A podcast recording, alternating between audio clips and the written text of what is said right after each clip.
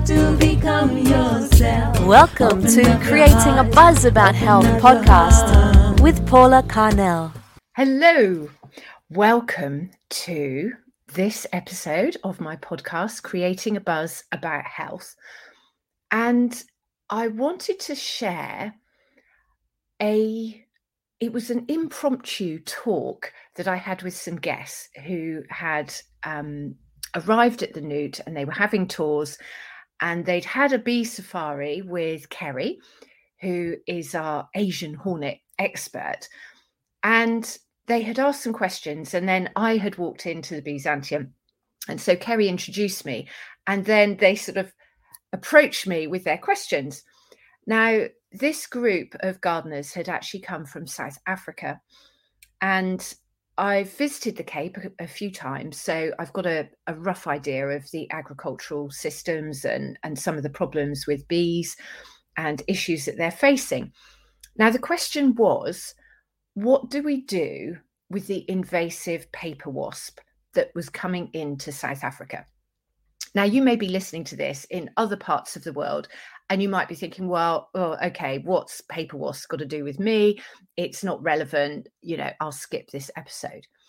However, I had an extraordinary experience, and I suppose some people call it getting in the flow.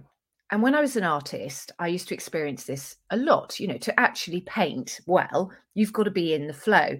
And I would also often refer to it as sort of channeling. It's almost like you haven't painted the picture, or I hadn't painted the picture. It had come through me. And yet the paintings were finished in my head. And then, you know, when the right environment, everything was right, when I had the right space, when my studio was set up, by the time I'd developed the right technical skills, I could then download the finished paintings that were in my head and and produce them into finished artwork. And I often find I have a similar experience when I'm speaking. I do like to prepare a talk and I do prepare talks and I have slides, but I feel sometimes my best talks are when I'm in flow, when I'm able to have a moment or two to contemplate what um, what the question is and what the answer might be. And when you create that space, I believe it's like collective consciousness or higher wisdom or whatever. It is allowed to come through, and I become a vessel for that or a messenger for that. So when I speak in this way, and I like to think that quite a lot of my podcasts are, are, are very similar. I get into flow. I've I've got a theme, um, and there's a few points that I want to raise, but basically, I just see what comes through. And as I chat, other ideas come through. And then I try and keep it into a, a manageable amount of time. Anyway, the question was so you may think this isn't relevant, but however, the message and the response I gave to that group, I feel is very relevant to all of us. So do hold on there. And it is connected to health and well being but it's stepping back, stepping back, stepping back, and looking at a more holistic view of our health and well-being. So the question was, what do we do about paper wasps in South Africa? Now, my quick answer, my short answer, was well, Arne, who is the beekeeper at Babylonstoren, he is doing his PhD on the paper wasp. And so he's the first person that you should ask. And they replied, Yeah, we've asked him and he's still researching it. So we just don't know.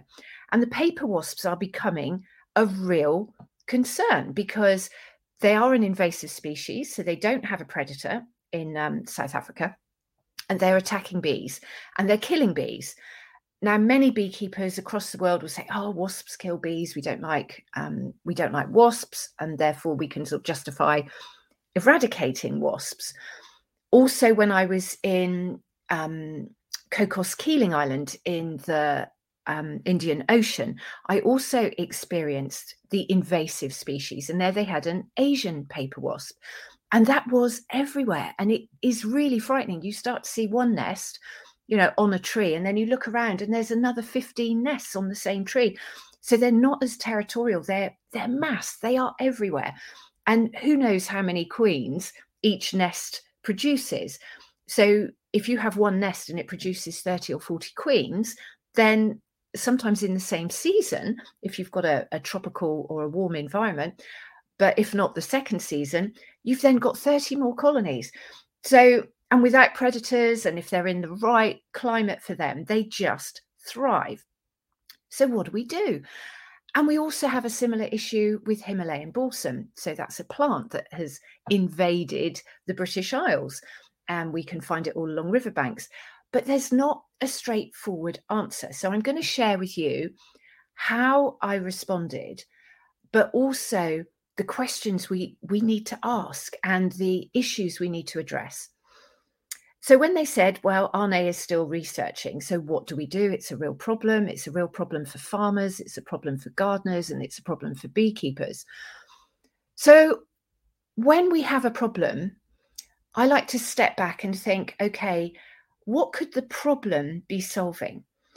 What do wasps do? And I like to see wasps as the rubbish collectors of nature. They will clear up disease, they will clear up anything that is debris. Um, in my herbal medicine studies, there's an amazing phrase by Lindlahr, who, who's written three of our textbooks, and it's morbid matter. And morbid matter perfectly describes this sort of debris we have morbid matter in our in our bodies. If you have a scar and the body has to clean up the wound and heal it you'll get dead tissue that will be floating around in your body and that's morbid matter. And that morbid matter needs to be cleansed out. And if our bodies are working effectively then we have these um, macrophages. We have these cells that will literally sort of chomp around a bit like Pac Man and they'll just eat up the morbid matter, they'll process it, and then it will come out through various excretionary systems that we have so through sweat or through urine or or through feces. So our body is constantly getting rid of morbid matter. And there is a belief particularly in naturopathy that we become ill when there is a buildup of morbid matter. So something is not working in your body that's not cleansing out or removing the morbid matter. And just like if you have your um, you know perhaps you'll sink if you if you have a lot of food that goes down you know waste food. Um, and it will eventually plug up your pipes because the water can't flow through. And so then you've got to go in and just dig out all the morbid matter so rotting leaves bits of food whatever it'll be rotting away. So our bodies are very similar to that and also our environment. So if wasps are in a place where they're thriving there must be lots of morbid matter that they can feast on. So when you consider that and you look at the Cape, the Cape of South Africa, what could be the morbid matter and how does that relate to bees?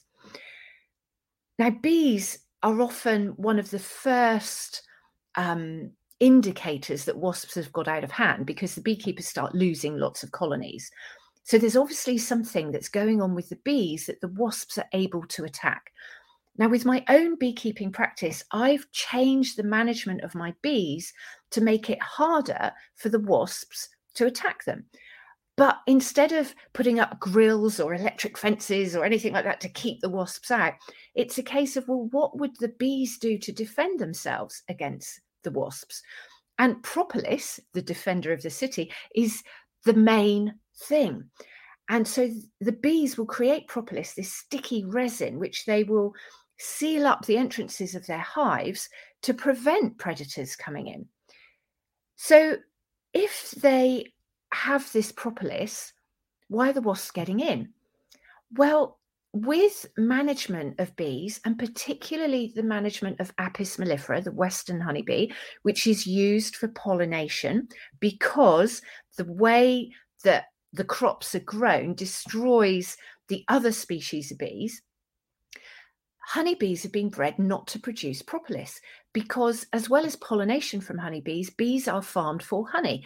And if the bees have stuck the hives together with propolis, it makes honey production really, really difficult. So you have mass produced, mass bred, farmed honeybees who, on the one hand, are not able to produce propolis.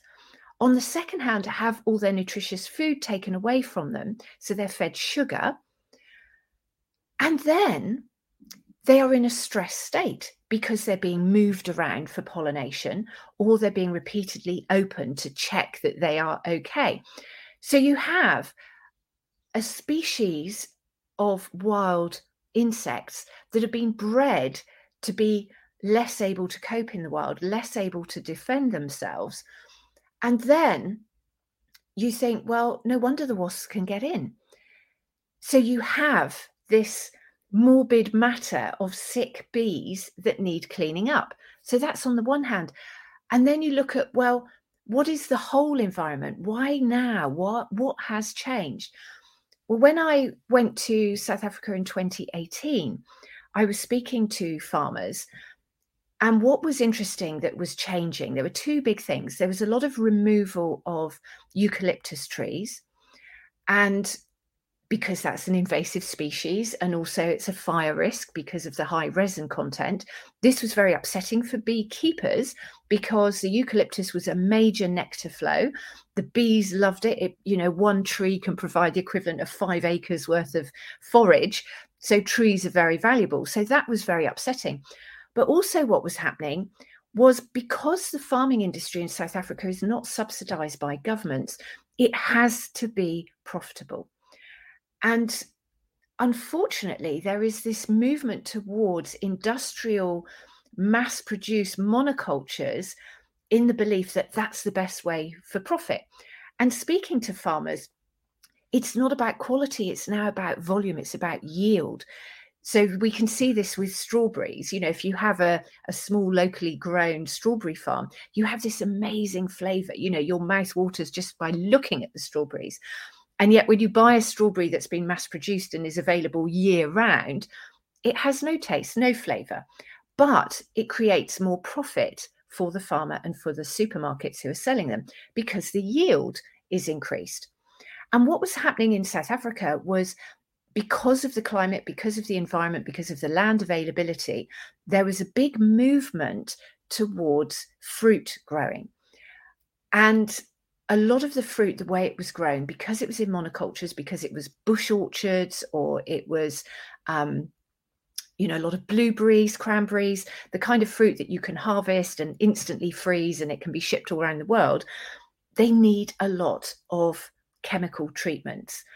And it's the chemical treatments that weaken, they destroy the solitary bees and the bumblebees, but then they also weaken the honeybees because the honeybees are then have, have to be brought in to pollinate these crops. And so the honeybees, without their propolis, without their good nutrition, um, with the stress of being moved around, they then become morbid matter themselves. They're feeding on crops, they're pollinating crops that are poisoning them. So their bodies are sick and diseased. And then nature knows this. Nature can see there's an imbalance. And it's like, well, we've got to clean up these diseased bees. So then in come all these wasps who have an appetite and ability to process all this mismatch of nature. So I stand there and I share this and gradually, the group, from one or two people who were interested in my answer, gradually the whole group come forward and they start asking other questions. And they're like, gosh, we haven't thought about this. And what can we do as gardeners? Now, these are all women of my age and older. So they're all past middle age. We're all over 50. We're all post menopausal. Um, and as I say, our kids have grown up. Many of them have left home our husbands can now look after themselves or we're on our own. And that can create quite a force, quite a powerful force, because a woman who has spent much of her life in service to her children, to her career, to her husband, to her family, to her community, and then she can get through the menopause, which is a massive transition, a massive trans natural transition for women to go through. And I love the comparison with um, the rage. You know, we love to look after our kids, we love to look after our husbands. Everybody loves to serve, everyone loves to look after people, but only for a certain amount of time. It's like this adage that, you know, good guests only stay three nights because you can you can love people and take care of them for three nights in your home but any longer than that and it's like mm, i want my space back or you know i don't quite like the way that you're putting the towels or when you're getting up to make cups of tea anyway so this rage builds up. It's a suppressed rage that we're not meant to feel because we're meant to love our children. We're meant to love giving. We're meant to love our communities and you know creating all these wonderful caring environments. But as a human being, as a woman, we all have a purpose. There's something that we know we're here to do, we're here to fulfill. And it's after the menopause, it's after your children have left home, it's after you've you've had all this stress of how do you pay the mortgage how do you look after your family how do you keep your home suddenly women are liberated now that rage has to come out and that's what the um, the hot flushes are. It's that heat, it's emerging, it's coming out. Now, if we suppress that rage, if we suppress that need to express ourselves, that's when, without a purpose, without a mission, depression can really kick in. And this is what we need to address. It's a it's a huge, it is a global issue. And I feel women have a part in addressing this. I find a lot of women understand what I'm saying about an imbalance in nature. It just makes sense. They get it. They don't have to see the scientific proof. They don't have to see all the papers. They don't need any more evidence. They can see it, they can feel it, and they know it. The next step is well, what do you do when you've had that knowing? And just like the menopause, if you suppress these hot flushes, if you suppress that rage, it becomes toxic. It becomes its own morbid matter that needs cleaning up. So we have to let that go. We have to clean it up. We have to be in a position that we can live our mission and fulfill our purpose. When I was in Bhutan, and since then, I've heard many quotes from Buddhist monks, and I think the Dalai Lama is included in this, that they believe the fate of the world lies in the Western women. And the Western women are the women who have privilege. We've grown up in privilege on many levels. We've been protected, we've been supported, we have financial security, we have freedom, we have knowledge, we have education. And so when you have a woman who has had 50 or 60 years of that, that makes her very able to be in a position to change, to change not just her own surroundings, but to have a major impact on the world. And that's what I think is our duty. And when we step away from that, we, we are just distracting. We're thinking, oh, yeah, I'll do my garden. Oh, I'll make cream teas. Oh, I'll organize a fete. Or I'll, and I, I don't mean to minimalize any of those things, but they are distractions, especially if you know there is something more that you can do, or there is something more that your body is calling you to do, that you're drawn to do. If you see news of fish washing up in the ocean and it really tugs at your heartstrings and, and it enrages you, that is your calling. That is when you need to make a difference. And I was very privileged to be able to speak frankly and openly to this group of privileged and educated women who are ready to take on the world. And what a force they will be. And this is what I love. This is what I love about my work. And then these women can join with the wasps in cleaning up the morbid matter. They can join with the bees who are trying to tell us, look what's happening. You know, we're being cleaned up now, but you're the next layer of morbid matter. These are the women who can make changes, maybe through their gardens to start with, by refusing to use chemical treatments, by suddenly becoming more aware of all the different bee species they have, by being more conscious with their shopping, with their purchasing. These are the women who can afford to buy chemically free grown food, organic produce, regenerative farming produce. These are the women who can make the change. And the things that are upsetting them and upsetting the natural balance, they're all fueled and funded by our money. So when these Buddhist monks say, oh, it's the Western women, it's not the Western women are going to take up arms and, you know, have our, our spears and be like Amazonian goddesses and warriors and charge across the planet, killing all the baddies. It's a case of the Western woman has the wealth of the world, has the control, has the the power to influence those around us who also have the money, the power, the influence.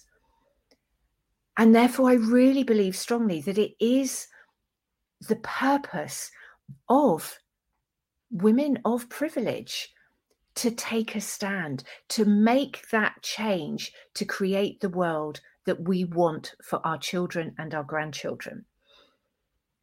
So, what began as a very simple question about what do we do about the invasive wasps? We have to clean up the morbid matter. That's what's attracting them. If there's no longer any sick bees, the wasps will starve and they'll disappear. This is what we need to look and to address many of the problems in our world. We need to look at what is feeding the monsters, what is feeding the things we're most scared of. And then on the other hand, I want to talk about Himalayan balsam because this has another perspective. So Himalayan balsam is these sort of uh, mauvey flowers, and, and you see them along riverbanks, and we have loads of them around here. And beekeepers love it because at the end of August, when there perhaps isn't much else for bees to forage on, they can forage on the Himalayan balsam. And so it tops up their stores, it gets them through the winter. It's really, really good. Now, the problem is that landowners don't like Himalayan balsam because it clogs up their rivers. It's on the riverbanks and they want to clear it. But because there's so much of it, it's very expensive to have a man with a scythe, or, you know, you can't just clip it back. You need to blast it, you know, nuke it, which is a very um, historically masculine way of of cleaning things up is just nuke it, not thinking of the consequences of the chemicals needed to destroy something. And so that becomes an issue for beekeepers because the bees love the Himalayan balsam. But if the Himalayan balsam is sprayed with toxins, it can still be flowering for a couple of days, producing nectar. In fact, producing more nectar because it's dying and it's going, oh, I need to spread my seed, otherwise, my species will die out. And so the bees will be foraging on this poison nectar, which then in turn brings the poisons back to the hives and kills the bees, which provides forage for wasps and hornets. So if we step back from that and think, okay, well, why is Himalayan balsam thriving in an environment it didn't used to thrive in? And what is its actions?